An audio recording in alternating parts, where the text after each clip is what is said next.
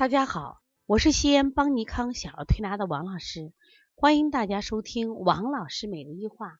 王老师每日一话是西安邦尼康小儿推拿咨询有限公司自二零一六年一月一日向全社会开放的一档公益。开设这个栏目的目的是想将我们做小儿推拿临床时的能及时的分享给广大的育儿妈妈以及小儿推拿的同行们。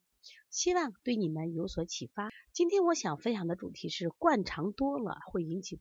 在我们临床中，经常会见到一些妈妈，她们非常的爱自己的孩子，当孩子生病的时候，她也不提倡就是滥用抗生素，但是呢，他们会选择灌肠的方法。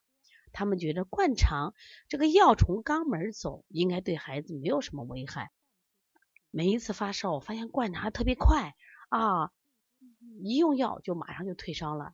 那我们同时也发现，凡是这些灌肠的孩子，大多呢肠道容易过敏。那我拿几个例子说说吧。首先我举一个小果果，这是我们二零一四年应该接的，但是这个宝宝呢是准准的十九天，他会因为扁桃体发烧高烧一次。那么妈妈就说了一句话，说呀，完了，哎呀，果果的发烧有多准？我觉得比我来例假都要准，准时的很。所以你想，我每十九天我们的发烧一次，我们家人啊就真的生活在这种高度紧张状态。这一次发烧五天退了，你算十九天他就来了。那么这个小孩最初的时候他是用抗生素打输液体，后来妈妈觉得不对，就吃中药，老觉得中药慢得很，别人介绍就开始灌肠。那我发现灌肠特别快，为什么呢？灌肠打进去一会儿好像就退烧了，当然都在一些小门诊的吧。后来呢，妈妈就发现啊，就有一次。这个小孩发烧呢，用了灌肠，就是一次发烧用了灌肠三五次，效果都不顶用。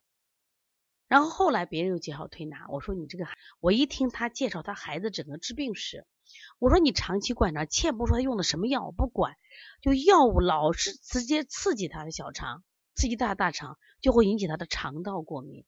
我说你孩子对很多食物都应该是不能吃的，那我建议他到医院做一个过敏和不耐受检查。果然如此。这个很严重的牛奶、鸡蛋，我记得当时还有大米的过敏和那我们就停了这些食物以后，再坚持给他不用药的，就是完全是推拿治疗，任何药物都不会去用，连药贴都不用，完全是推拿治疗。那么孩子刚开始的时候就是不用药，慢慢也可以退烧，但他还会坚持什么呀？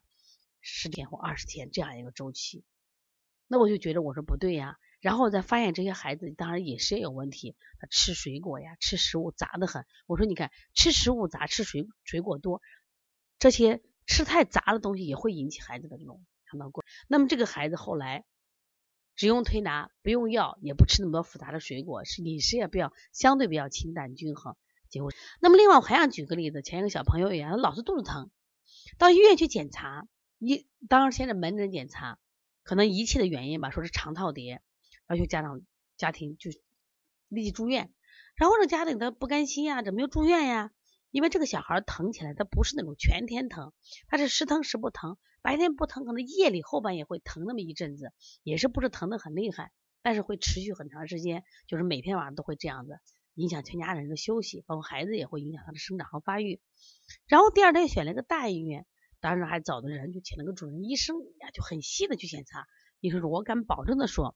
这个孩子没有肠套叠，有轻微的肠系膜淋巴结，然后呢，这就没有做手术，但是呢，他回来还继续疼，就吃了点消炎药，他还继续疼。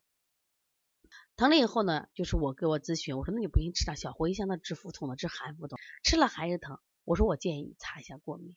那么他查了过敏以后呢，这个小孩呢就是对大豆过敏，把他停了以后，他就不太疼了。